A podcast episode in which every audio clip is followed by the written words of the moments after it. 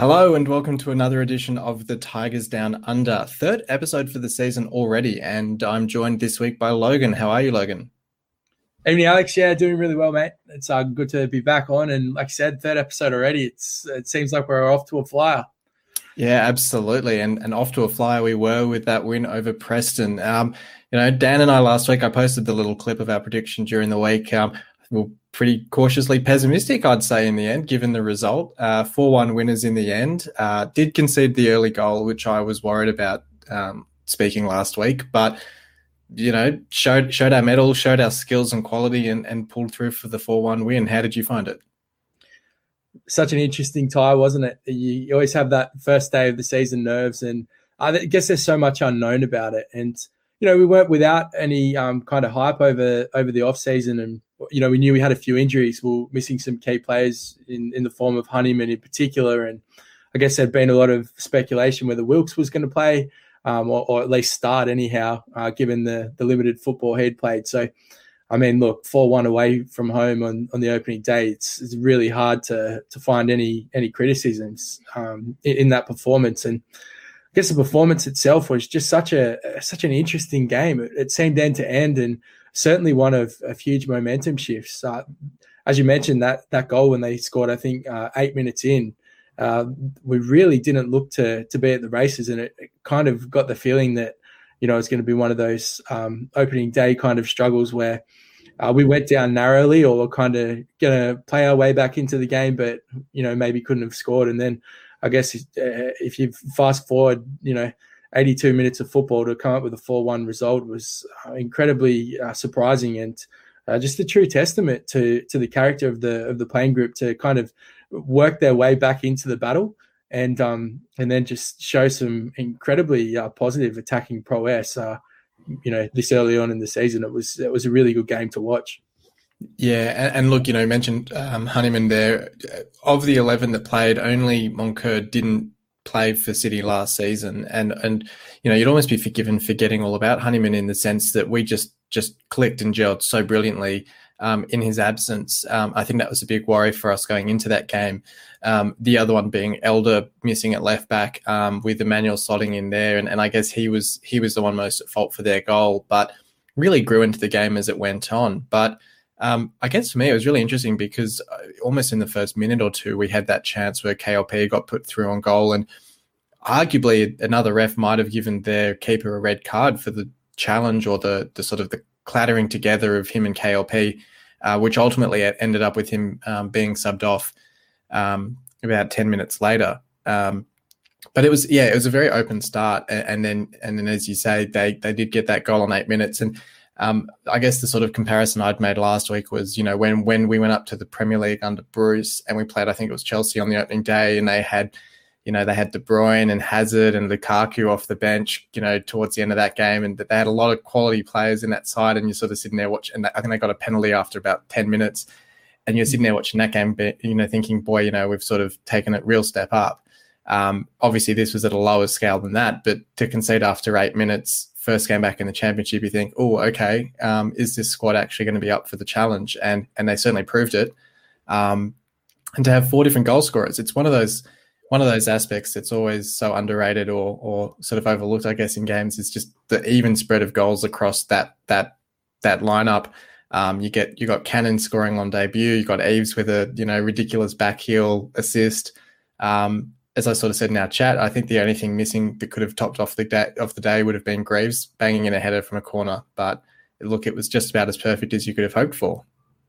It really was, and uh, I know that it looked like a great day out at Deepdale. It was really exciting to see the fans back. I know I was certainly something I picked up on the as we were kind of viewing it. Like there, there was a real um, air of excitement around the club, which we would expect, but um, you know, first day back with with actual fans in a in a round game and to and to come away with with such a you know a positive away victory, it, it just sets a really nice tone, doesn't it? And um, there was just so much to like about um, the way that we played. And I guess you know we'll we'll go on and, and talk about our three two ones, I'm sure, but it was a, another real spectacle for uh, for KLP, and he really has just hit the ground running um, in his preseason form, and uh, I guess just his performance on on Saturday was um, you know something to be marvelled at uh, by the City faithful, and it's just such a joy to watch him play at the moment.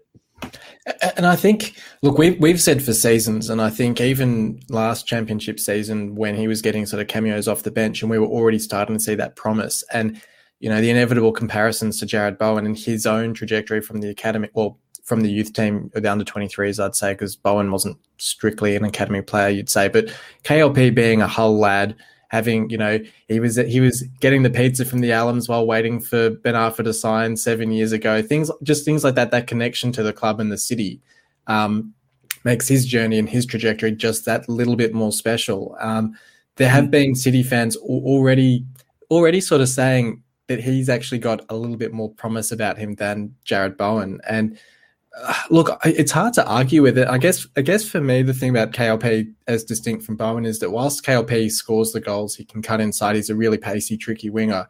He also creates a lot of chances for other players. And look, I could be wrong on this. I, I don't have the stats in front of me, but I don't think Bowen was a huge assister of of goals. He was more the finisher, and he like he was more of a of a Wilks where he'd just take the shots when he got through on goal. But it just feels like KLP has a bit more of an all round game than Bowen might have it's I think that's a really interesting comment, and and probably more so along the lines of I, I know that certainly when uh, Bowen and Grosicki went on that uh, that mm. tear in the championship and were were certainly um, you know the source of of our goals, and usually when one of them would score, the the other was providing the assist. But I definitely think it's fair to say that certainly earlier in jarrod Bowen's career, at, at this stage of of when he was playing for City and KLP, was um, I know that Jarrod Bowen wasn't obviously seeing as much first team football, and it did take him kind of a little bit longer to really really strap. So, you know, when we look at the the age of KLP and and I guess how quickly um, he has, you know, provided such an impact in both his goal scoring and his assists, I think that is a fair comment for this point in time. And as you said, uh, you know, one thing that we we know about the the city, uh, you know, faithful is uh, they love a hometown hero, and you know, when you when you put it like that with the famous Ben Arfa a, a pizza, uh, you know, story and his his little boyish face, um, to see him with that real passion and desire to do well for for his hometown club, it's uh, it's so easy for the fans to just jump on board and you know be in awe of him. Yeah, and I, and I don't think it can be understated how cool it is having him Greaves and Coyle all in the starting lineup, all Hull locals. It's um it's awesome to see, and it's it's great that there was a there was a period there where there was just no real tangible link between the academy and the first team, and you know credit where it's due to the Allams putting the investment in, getting the academy up to a, a category two or category B or whatever it's called. Um, putting that investment into the academy, we're now starting to see the fruits of that. We're starting to see those players coming through, and um, yeah, it's it's awesome to see that connection now, and and even at championship level, um, they're they're really making an impact. You know, Greaves probably took a little bit of time to settle into the game. He had a couple of um, loose moments, that header um, that opened up the chance for Preston, I think, early in the second half. Um, but he he he he showed glimpses and signs that he's going to be able to step up as well. Absolutely, and I, I, guess yeah, like you said, I, I always draw comparisons with with a model like that when it comes to the the team chemistry, and I guess the you know the feel that you've created in a team and the spirit. Like when Steve Bruce brought in, um, you know, the Irish lads, and and there was that real core contingent of of those guys. You could you could tell and get that sense and that they cared about the club and they really wanted to be there, and they kind of built something. And you know, when we went down to League One, it was it was really hard to to make that argument that there was a core people or core group that that really did care. Um, and I think that the emergence of of this young core has just been a surprise to us, but such a, a breath of fresh air. And there's a real camaraderie in in not just the playing group, but I think it's brought the the fans together as well because you know, as I said, they they really do appreciate the hometown heroes and to to have three of them playing first team football in in the championship, nonetheless, it's uh, it's an absolute joy. And dare I say it, perhaps shades of uh, Andy Dawson, Ian Ashbee, Boaz Myhill sort of climbing the leagues together as, a, as that sort of central core of City. And look, who knows? We're top of the table after one round. Let's let's see how it keeps going from there. But um, I'll grab your three, two, one for the match before we move on. I feel just as I kind of reflect on this game now, and uh, probably got caught up in the excitement of you know such a such a positive result. But the man that we haven't mentioned, and credit where credit's due, is probably in the preseason podcast. He was the man whose head I was calling for, as far as uh, who I didn't think was perhaps at the standard that we expect is is uh, nonetheless than uh, than Richie Smallwood. I thought he was absolutely fantastic on on Saturday, and um, well, I still probably would have given my my man of the match to KLP just because of the influence he had on the game. Um, so certainly he will be he will be wearing my my three points for this week. And I was disgusted to see that he didn't make the AFL uh, team oh, of the week. Ridiculous. Yeah. I thought I thought that was uh, an absolute robbery. Um, there was a, none more deserving player in the championship that weekend than KLP. Uh, but Richie Smallwood did get in, and uh, and Grant McCann was also the the manager of yeah. the side. I thought it was fascinating. So KLP takes my three points. Uh, Richie Smallwood would take my two. Uh, there's a real toss up here for me between uh, whether I, I give my one 1.2. I thought Ingram made some really crucial saves in, in key moments, and I thought that he had a, a real influence on the game. But my boy Josh Magennis just uh, getting back on the score sheet again, and, and, and, a very tidy finish, by the way, from an incredibly uh, per, dime perfect uh, ball from from KLP. I probably want to give it to him just because – I, I guess that affiliation. I, am delighted in watching his resurrection and, and to see oh. him score in the opening round and just to keep keep it going. He, he seems like, he seems yeah. like such a spiritual leader of, of the team. When when he gets a, a goal or you know gets a little bit of um, wind in his sail, he he really seems to um, have such a key role in the momentum. So uh, I think I'll give my one to to him. Yeah, I think I saw he's got eight in nine competitive games or something like that. Ridiculous. And um, I saw, I heard a comment on another podcast last week that you know sometimes these players just find it something clicks late in their career you know you're not necessarily a 22 23 year old sometimes you're a 28 29 year old and you just get it you know where to run you know how to how to read the ball coming in and, and to, to score the goals and it just all clicks for you and it looks like it's clicked for Magennis. It looks like he's in a system that works for him. He understands the play um, and it's working, and it's it's awesome to see. And oh, yeah, like you said, so happy to see him score a goal on the opening day and just keep that run going, keep that confidence at the higher level because you sometimes might see, you know, you make that step up, like like Eaves uh, two seasons ago. You make that step up, you kind of don't score for the first couple of games. You start to question yourself, your confidence gets rocky, and then it all sorts of sort of falls apart. So, yeah, no, getting that goal was uh, super important for him, I reckon. But yeah, look, I, I, can't argue with your three and your two. I think KLP easily stand out for the three best on ground. Um, Smallwood definitely as well. Didn't really touch on him before, but you know, proving the proving the doubters wrong, really stepping mm. up, especially in Honeyman's absence. Goal and an assist, um, really awesome display from him. Um, I'm going to give it to the new boy Moncur for the one. I thought he was. We'd sort of talked about him in preseason. I think he was really um, had a, had a really good work rate. Really, you know, good displays across the, in, in those sorts of attacking positions on the ground. Uh, made a lot of opportunities for the players, and and yeah, looks a really really promising signing. So I'll give him the one vote for that one. Um, we don't have a whole lot to talk about for this morning's game, just because, um, in fairness, we haven't had the chance to watch it, which was a shame. It would have been great to be able to um, get that on Tigers TV, but you know, we, we sort of saw a couple of the penalties. We saw KLP's goal as well. So I guess the bigger sort of talking point out of this one, I guess, is the fact that a you know we did lose the game and, and thoughts on that, um, and then also just thoughts on the players that did play and and, and any sort of uh, positives to come out of that. So so firstly, we sort of talked before the podcast went to air just about the actual implications of losing the game. What what were your thoughts on that? So it's it is it's fascinating following such a positive result on the weekend. I think that uh, just to have the first round of a cup, it almost, in, in, some ways, it's it's fair to say that it's a bit of an anticlimax. Like having such a, a huge start to the season and then, you know, having to start a cup run midweek against the, you know, with all due respect, the, the lowly ranked Wigan. It's it's not exactly the most exciting fixture uh, fixture to, to get yourself, you know, out of out of bed for, so to speak. But um, I, I was really surprised at how strong the lineup was. Um, it, when I look at it on paper, I thought it it was probably a game that um, you know McCann it, it, seemed to mean something to to him and, and, certainly the playing group that they really wanted to win it. So I guess from that angle, it's it's disappointing. Although um, you know we we speculated that perhaps there's a little bit more to why the team selection was uh, was that way and. I guess the argument or the point I put forward, and I could be absolutely wrong in saying this, but maybe McCann was of the um, you know of the persuasion to kind of let's try and keep the momentum going to to win a, a fixture so early after following Saturday's great result could have been a huge step in the right direction just for you know keeping the dressing room up and, and the players. Yeah, and, you know, first game back at the MKM. Um, yeah. Get used to that name, but you know, first game back there, trying to give the fans something to cheer about as well, perhaps. Absolutely, and and I guess you know when when we look at some of the other contributing factors to this season with the with the transfer embargo and the fact that we are reduced in our squad numbers, I mean, uh, playing extra fixtures. Uh, I've always kind of been a, a, big believer in in cups only mattering when you find yourself in the later rounds.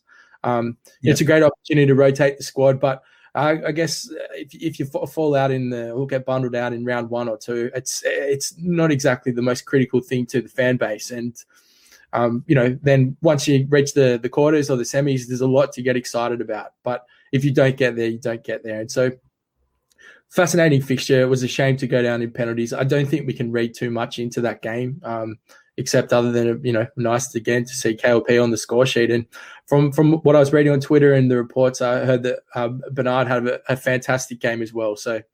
Um, you know, I, I don't want to speak too much into that, not having seen it myself, but it was it seemed to be the consensus. Yeah, um, no, good to hear that he had a had a pretty good game, and Eaves as well. I think I heard was um, trying pretty hard in that one as well, which is good to see. Um, I did like the comment that I saw on Twitter that you know losing eight seven on penalties to Wigan beats losing eight 0 to Wigan, so we'll take that any day. but yeah, look, I, I probably agree. Um, generally, I like a cup run, but if we're going to be sort of reduced to playing quite strong lineups, I, I don't necessarily want to see your Greaves or your KLP or Emmanuel even um, I mean, well, granted, Emmanuel did play on the weekend, but if he wasn't in the starting lineup, maybe getting a run out. But um, you don't want to be kind of burning them out too early in the season. So, yeah, not too bothered losing that one. Um, okay, so transfer window has probably about a week or two left to run. So it is nearing its end. We've brought in Matt Smith um, just before the deadline last week. So he was able to play on the weekend, who we haven't really touched on, but seems to be quite a promising signing coming in from Man City. Um, look, I guess at this stage, it doesn't feel like there's a whole lot of business left to do. It, it seems as if, from everything that I've read, that essentially it's relying on if Thomas Mayer leaves the club, we'll be able to bring in one further player, and it looks like that player is Tommy Huddlestone. It mm-hmm. does sound as if he has a bit of interest from other clubs as well, so it will be interesting to see what happens there. But looking at the squad, it, you know, I guess it's a hard question to answer having just won a game 4 1. You think everything's roses, you think there's no need to improve the squad at all, but you know, looking at the squad, do you do you have any senses of areas that we probably need to strengthen before the window closes? I really liked what I saw on Saturday, and I don't know if that was mainly because the result was so promising, um, which it's kind of easy to to have clouded vision. What I would be really fascinated uh, to kind of just to, to hear is the the conversation between Grant McCann and Tom Huddlestone as to what he's offering him. Um, I, I, kind of I, touched on this a few weeks ago where I, I thought that Tom Huddlestone maybe does have a role to play in I guess in the fans' minds anyway. He's definitely a, a romantic signing that people really love the um, you know the experience in the dressing room. But it'd just be interesting to see the the level of um, of responsibility he would place on on Tom Huddlestone in the squad from week to week. I mean, it's a very congested midfield when we think about mm. you know Smallwood had a great game on the weekend. We've got Honeyman, we've got Docherty, we've got um, Matt Smith. There's the, the, list goes on. Our, our, midfield is is incredibly stacked, and Tom Huddlestone is a incredibly um, you know credentialed player and someone who offers a lot. But what role would that look like for him week in week out, and what is is Tom expecting um, to get? And I think that that largely hinges. I I have no issues with um, with Thomas Mayer being moved on. I don't think that he is um, you know, certainly part of the long term plans. And I think that he's a player that we can afford to lose with, with all due respect to him.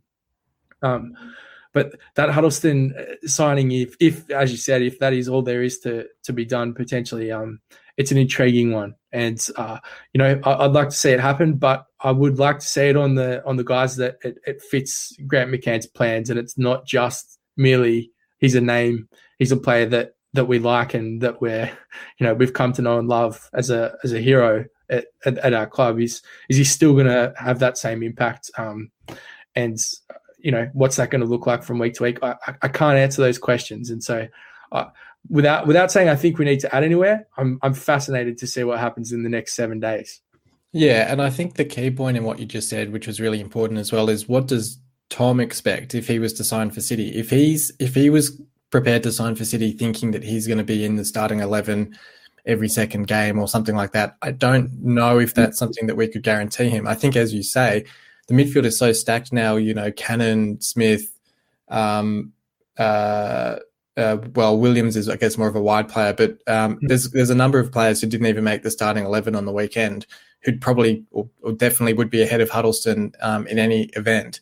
Um, I think the thing about Huddlestone, at least, is he's quite a different sort of player to them. They're all quite um, um, workmanlike. They've got a good engine. They'll be running up and down the pitch, whereas he's more of someone who can dictate the pace of the game. And you know, if he came on as a 70th minute sub to sort of just to, to run the game, to control the ball, to, to sort of spray those passes out to the wings to Lewis Potter and Wilks.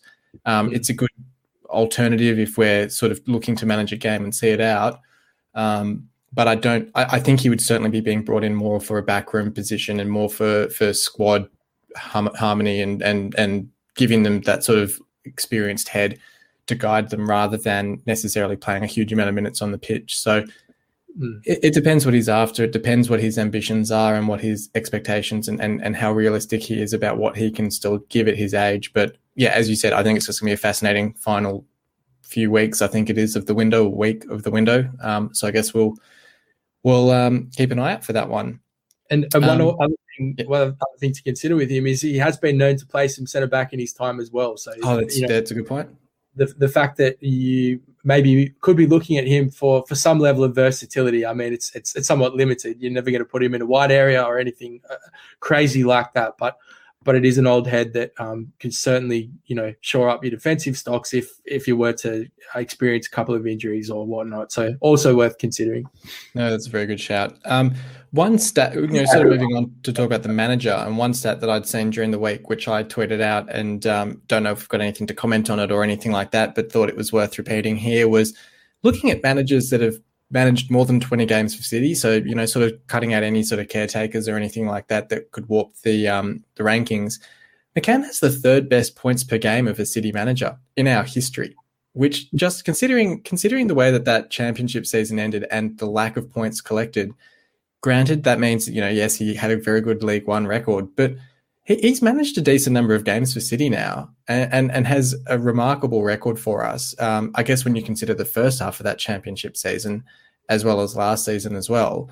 Um, has the sixth best winning uh, winning percentage for, for city managers as well, which puts him above Steve Bruce, for instance. Um, he, I, I, was thinking about it the other day, and I guess with this, the way that that first game went, that I would I would think it'd be you know touching all sorts of wood to to, to not jinx things, but I, I, would think that he'll see out this season. Um, he's starting to become a, a, quite a long-term manager for City, which I guess, considering we've had Adkins, uh, Slutsky, and Silva as very short-term, and and Phelan as well as very short-term managers uh, more recently, he, he's starting to. If, if the season can continue to progress as it is, he's starting to sort of bu- rebuild his reputation or, or start to build a bit of a legacy among City supporters. Absolutely, and that's a that's a mind blowing stat to to hear just how you know promising um, th- those numbers are when you kind of crunch them and see how surprisingly successful, if I if I can say it like that, he has been. I think probably the the the factor that I pull out of that that I think is really worth considering is the team when he first came into the equation was a team that he inherited and didn't really have too much of a of a say in uh, I would argue now that the, the squad that we're seeing right before our eyes is one that he is now more or less built um, with with his own staff, and now has kind of been given a, a, bit of license to pick and choose the players that he wants, or, or you know, uh, with a, with a far lesser checkbook, I guess, than what what he would potentially um, like. But on a shoestring budget, um, he certainly has built a team of players that, that he wants at the club, and has certainly got them playing a Grant McCann style football. I mean what we saw in that Preston fixture on the weekend was was typical McCann. Like it, there was times where we were exposed. There were times where we, you know, looked vulnerable, and then there were times where we looked like world beaters, where we had men forward, and you know, we got into the final third, we looked like all kinds of threats. Like he he really does have that coaching philosophy of you know we'll try and outscore outscore them, and it's exciting to watch. And I guess the fact that it's been at League One level and one round of the the championship, with the exception of the the season where we got relegated, it's it's a really interesting uh, way, and I guess it's it's exciting to say that under McCann we go down fighting when we go down, um, and I don't mind that. Yeah, and, and, I think that's the big thing as well is that look again we're kind of drawing from a, a sample of one game, but I guess it's just such a stark contrast to the way we finished last season. And I was saying to Mitch in a, in our chat that it was it was very stark in a sense that it was 17 months to the day between that Preston fixture and the Stoke fixture, which poor Mitch was at, um, which was the last game with with crowds in England before the lockdowns and everything like that, where the Leeds game and the and the and the Stoke games where we got battered four 0 and five one or something in, in the two games um, were games where the, the team just didn't seem to have any fight and we went one 0 down early to Preston, but then we came back and battered them four one. Um, and it just feels like a different a different club and a different culture at the club. As you say, it's now a team that he's built completely. Um, it just feels like we're sort of trending in the right direction for for a change. Absolutely, and as you said, I, you, uh, you hit the nail on the head with that opening statement. It's we're going on a sample size of one game, but I think that what we have to kind of speak into is is the culture. Like that's the evidence, right? Yeah. It's it's it's not so much the results. It's it's not even that we went up as champions last year, although last season, even though that's an incredible feat and one that we're very excited about. But it, it certainly seems that there's a group of players who really want to play for him, and regardless if that is going to translate into results all the time, um, you know, we'll have to wait and see. But there's a lot more to like about what we're seeing under him now, and and it is because it is, is his team, um, and, and, that's a, a, really exciting prospect for us as fans to to look forward to. Absolutely. All right. Well, before we look ahead to the uh, two games that we have coming up in the next week, we will do our triple flashback feature uh, where I will see how I'll test Logan's knowledge of previous City um, events or people or players. Um, Dan did okay last week, um, so we'll see how you fare with this one, Logan. So, on the theme of uh, opening day wins, I thought I would ask you the question of whether you can name, excluding last weekend's game, of course, whether you can name our last three opening day victories in in any division. Oh, interesting. I, I, feel one thing I will say is I feel like we have a pretty good record um, of of opening day fixtures. I, I, do remember a couple of um, interesting draws that we've had, and the hard thing for me is always remembering the opening day or the really like exciting preseason fixtures when we've won those. Um, so, uh, if if if you need some help, I can give you a hint. Please, please give me a hint. I, I, I, do feel like I need to outdo Dan, but right now I'm I'm so high on last week's game that it's it's kind of so so much at the forefront of my mind. I can't think beyond it. So give so we had so so one of the three is in League One. So yeah. obviously first day of last season. One yeah. of them was in the Championship, and yeah. one of them was in the Premier League. Okay, so uh, certainly the the one that I will get, and that is a I would be ashamed if I didn't get this. Will have to be the two one victory over the champions Leicester, um, who, the famous double bicycle, and that should have come to the forefront of my mind.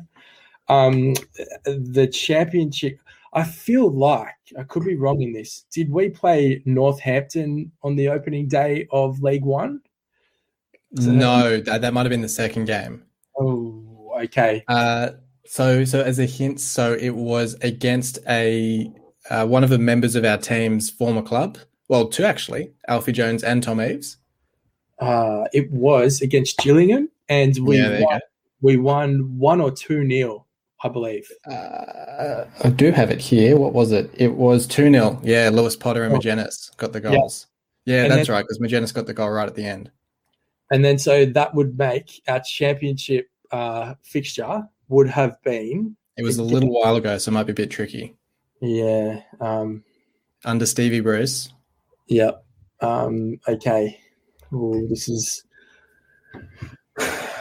This one escapes me, and I, I feel like as soon as you say it, it will it will plague me, and it'll probably be really obvious. But Give it to me. We we we actually mentioned it on the podcast last week, so uh, there you go. But it was it was actually against Huddersfield. It was with Sammy Clucas and Chuba Akpom got the two goals. It was this season, uh, so the 15-16 season, I think it was. I always get that mixed up.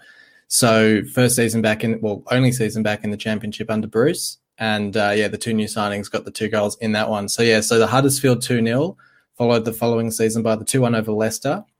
We then had uh, a draw and two losses back in the championship under Slutsky, um, Adkins, and McCann, and then obviously the win last season against Gillingham. So, yeah, I guess I yeah.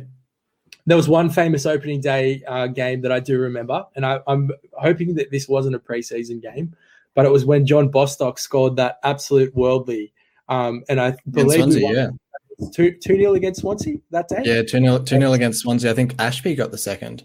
Yeah, and I and I cannot remember for the life of me what year that was, but I do remember that was one of the most exciting opening days. And the stocks that I had in my head of the player John Bostock was going to be was this high, and he surpassed none of it. I think that was our first season back after the first Premier League spell. So what's that? 2010, 11, I think it was. But uh, sounds about because I, well, I was going to ask you. Um, I guess where where this uh, previous weekend's uh, opening day fixture ranks with away fixture. I can't think of many away opening day wins that we've had. I think that Swansea game that you're talking about, it's the only other one that I, am pretty sure comes to mind. I'm pretty sure that was an away game. Um, I, I, just can't think of any sort of famous away games anyway. Yeah, I look. I, I just I always get the feeling that it, uh, well, when I say always, I, I do seem to recall, and I, maybe this is a, a, false memory, but I just I don't remember starting seasons really poorly, except for a couple in the in the Premier League. I know that we've had some really tough away uh, away day fixtures to start.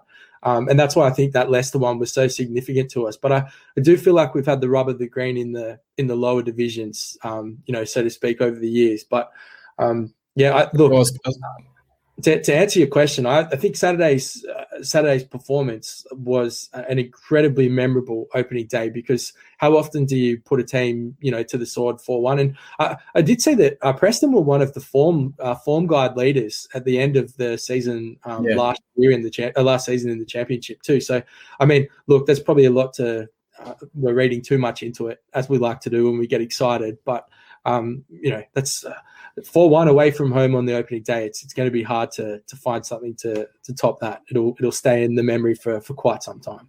We're not reading too much into it. We're going up as champions, mate. It's going to happen. You watch.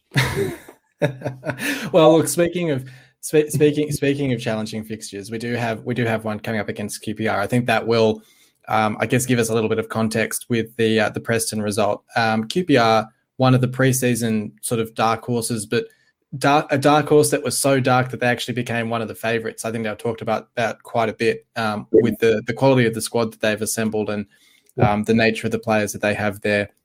Two sort of familiar faces in de Wijs and Odubajo in their ranks as well. So, um, what would you make of this fixture against QPR and our, our, chances in this one? Also worth noting that he was another uh, another player who was on the the EFL team of the week. Uh, Jordy de Wijs made it in there. Um, so I guess a very um, interesting time to be playing them with with our, our former man in form for, uh, for for the wrong club. But look, I think that as you as you mentioned, they do. There's a lot to like about QPR, and I know that um, they feel incredibly um, excited about their prospects this season. As you said, it's kind of the dark horse that uh, surpass their own expectation and now look like they're they're, going to be a threat. I I would expect QPR to be one of those teams that are there or thereabouts um, in the in the six. I would be really surprised if um, if they found themselves mid table or down the bottom. I think that you know they're a club that uh, at championship level in recent history, much like ours, when they're in there, they're always a threat. You never kind of look at QPR as one of those weaker teams. Um, and so it's going to be an interesting, interesting fixture this week. And I guess the it's far too early in the season to read in too much to to how they're going to be, except for the fact that on paper they look like they're a quality side with, as you said, some some fairly handy signings. But how we follow up that first result is is going to be critical. And you know, there's no, there's no there's no more impressive thing to to be kind of carrying into to games than momentum. It's it's so fascinating what momentum can do in in in these championship seasons or League One, where the games just come thick and fast, and you get a little bit of a roll on. How we follow up Saturday is going to be, um, you know, the true test, and I'm really looking forward to it. Yeah, and look, you say QPR has been one of the more competitive sides in the championship, but I was actually genu- I was quite surprised to see that we've actually won three of our last five against them, and and and in that five, there's only one loss, so we've actually been quite competitive against them. Um, and, and I guess I was even more surprised to see that I'd completely forgotten that the last time we played them was December 2019, so just before we fell off a cliff. Uh, and it was actually Honeyman and Irvine who got the goals. I I to be honest, I'd actually even forgotten that Honeyman had scored any goals for us last time around in the championship because I just um, didn't really have any sort of recollection of him doing a whole lot right that season. And in, in fairness to him, there was a lot of mitigating factors to that. But, um, you know, yeah, look, a positive performance against them last time we played them. Um, seems as if we're not carrying any injuries or issues heading into this game. Dare I say, I'd probably say an unchanged 11 for this one. Yeah, you would you would like to think so. I, I think that one thing that's really going to have to be uh, up to scratch that I think that we probably gets you know escapes us because the result was so promising in the end. But I think there were definitely some frail moments. Certainly how we opened the game, and you know when you look at QPR and they're you know spearheaded by none less than Charlie Austin. Uh, just I think we have to be incredibly careful about um, you know the, the chances that we do allow, and and hopefully those sloppy moments that we did see at least in the beginning of the game, are um, not exactly what we call uh, frequent when it comes to, to this fixture. Yeah, Charlie Austin and the Aussie-born Scottish striker Lyndon Dykes as well. So, um, yeah, look, and it's a fair point. The only potential change in that sense would maybe be, um, I was going to say Odubajo. He's uh, long gone. Um, Emmanuel um, at left back dropping out, but I don't necessarily. I mean, I know Fleming. I know Fleming um, started in the League Cup game, but I don't quite know if he'd be the preferred option for this fixture. But you know, they've got tricky players. Whether we whether we sort of back that Emmanuel sort of learned or, or adapted a little bit more to that left back position, perhaps. I hope that they do go with Josh Emmanuel, and uh, I know that that is probably coming at a place from our hearts. We, as we said, we've called him this many times, but the most uh, hard done by player in all of League One last season. I, I, think that it's it's really hard to you know to judge Emmanuel based on that performance on the weekend, given that he hasn't played all that much first team football in recent times, even in the trial games. I mean, he captained the the second trial, the second of, yeah. of our trial, trial matches. So to throw him straight into the first team, to put him on, uh, to play him out of position. I really hope that McCann sticks with him and, and allows him a, a, chance to at least prove himself um, playing on the other side. Uh, but yeah, will be it'll be intriguing to see what what they do there. And do you have a score prediction for this one? I would really love to um, to to say that we're going to keep them scoreless, but I just can't see it happening. So I'm going to stick to the to the positive uh, positive momentum and try and build on what we had last week. I think we're going to win 2 1, but I, I, definitely see QPR scoring. Yeah, I'll, I'll probably go with 2 1 as well. I can't bear my I can't bear to bring myself to, to not tip a City win after last week, and I'll go with KLP to bag another goal in that one. Um, a game that's maybe more interesting for different reasons is the following fixture against Derby. Um, Derby, of course, having something like 13 fit senior players um, at the moment, given their current financial situation. Wayne Rooney managing the club, uh, claiming that he's sleeping in the office because he's working night and day to sort of fix their situation. Although I think there's a few people who think that maybe there's other reasons that he's not sleeping in his in his home, given some of the stories in the media. But um, whatever the case, look, you know they're in an interesting position and. Um, they did get a one-one result, one-one draw with um, Huddersfield last week. Although Huddersfield had half a dozen players out with COVID at the time as well, so so mitigating factors in that one. Um, it, it feels like a game that we. it's hard to say that it's a must win because it's not necessarily a must win, but it's a sort of game that we really need to be banking the three points and taking advantage of their situation as much as we can. Hmm. Yeah, without a doubt, and I think that you know we're really lucky in the way that the fixtures lined up that we do have them this early in the season. As you mentioned i mean look they're they're not without quality players. They still are um, you know they've obviously got curtis davies who i imagine really scored on the weekend yeah. and will thrive in a situation like this. We know how much of a competitor curtis davies is and um, i think that there would be a quiet confidence amongst the playing group that they would relish that in the same way that you know we relish that that opening day against leicester. Um, you know the backs against the wall. Always be scared of a of a wounded team like that. And they also have Stearman in uh, in defence. They're, they're, look, they're they're not to be messed with. They're no easy beats. But as you said, there is some some real interest just surrounding how strange their circumstances are. And um, and, and certainly, if we go, um, you know, if we play Derby with confidence, particularly if we're able to to draw a win against uh, QPR, you would really fancy us to, you know, to take take the three points there.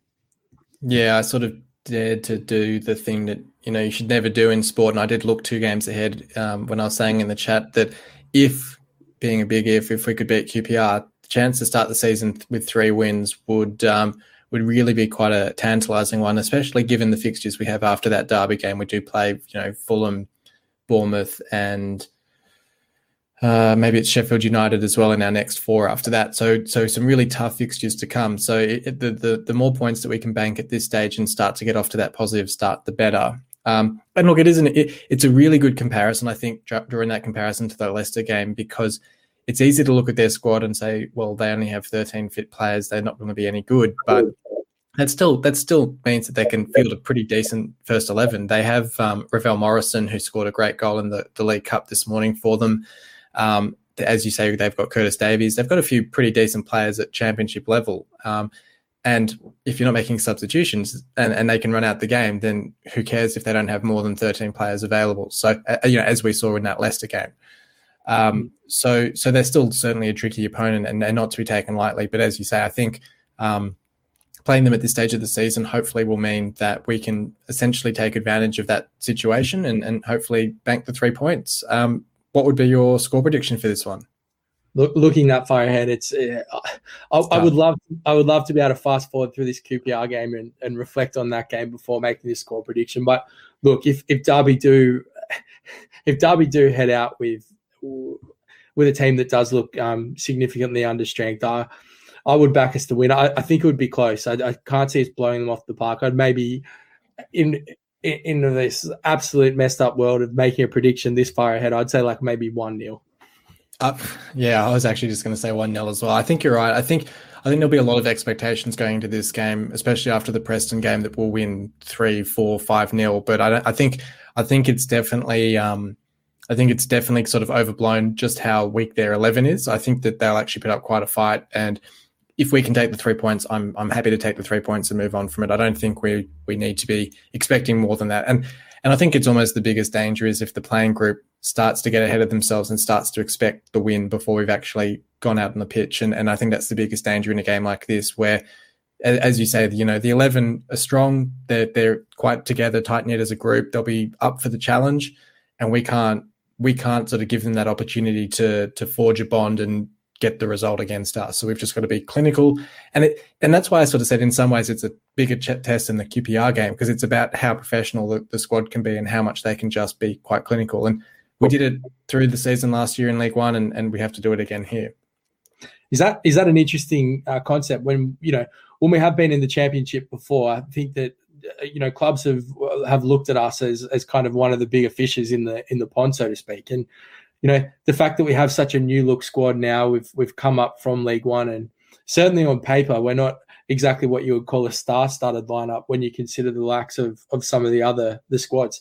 I think that it, man, I'd, I'd be really interested to know, you know, how you see this. But do you think that that plays into um, the way that you know we we can or can't get complacent in games? Like when we when we do play the likes of a Fulham or the likes of a Sheff United, um, you think it keeps the playing group honest? Yeah, I'm I'm going to be so fascinated to see how we go against them because we sort of keep coming back to the fact it's just been one game and it's so hard to judge how we're going to perform over the season where we've seen this squad sort of gel and grow against against essentially lesser opposition in in League 1. We saw them against Leeds at the start of last season get the win, albeit on penalties, and, and lose to West Ham but we haven't really had any opportunities other than those games to see how we would go against better opposition. So to see how we can go against a Fulham, even a QPR this weekend is going to be a really fascinating game because I think, as you say, having having quite a an unknown squad in a sense, there's not really any egos in the dressing room. I think I think it's a very level-headed group, um, and yeah, look, it'll be really. I think I think this next this next seven days of games is going to be really inter- interesting to see because I think the QPR game will say a lot, and I think the Derby game will say a lot as well. In just just in terms of where their heads are at, um, what, what, what their sort of ambitions are, I guess, and, and, how we play against those stronger teams. Whether whether we go into our shells, whether we get a bit more defensive, or whether we continue just to run at teams and, and sort of play our way. Yeah, absolutely. Um, yeah, I, I, um, I, completely agree. I, am I'm, I'm intrigued by it, and I, I, do think that there is something to be said for a team that do have to prove themselves at this level again. And uh, I, look forward to you know to seeing how the players respond against not just the the trips to the you know I guess the lesser clubs in the division, but how do we handle ourselves against the big fish? No, absolutely. It's going to be a great week of games. Um, so thank you for joining me to run through them, Logan. My pleasure. Always, always good to talk about City, and particularly after such a positive weekend. Absolutely, no worries. And thank you everyone for listening in. It's always great to talk City after a big win like that, and long may they continue. So until next time, come on, City. You've been listening to the official Hull City Australia podcast. For more discussion, join us on Facebook in the Hull City AFC Australian Supporters Group, or follow us on Twitter at Hull City AFC Oz. The music was created by Amber and Black.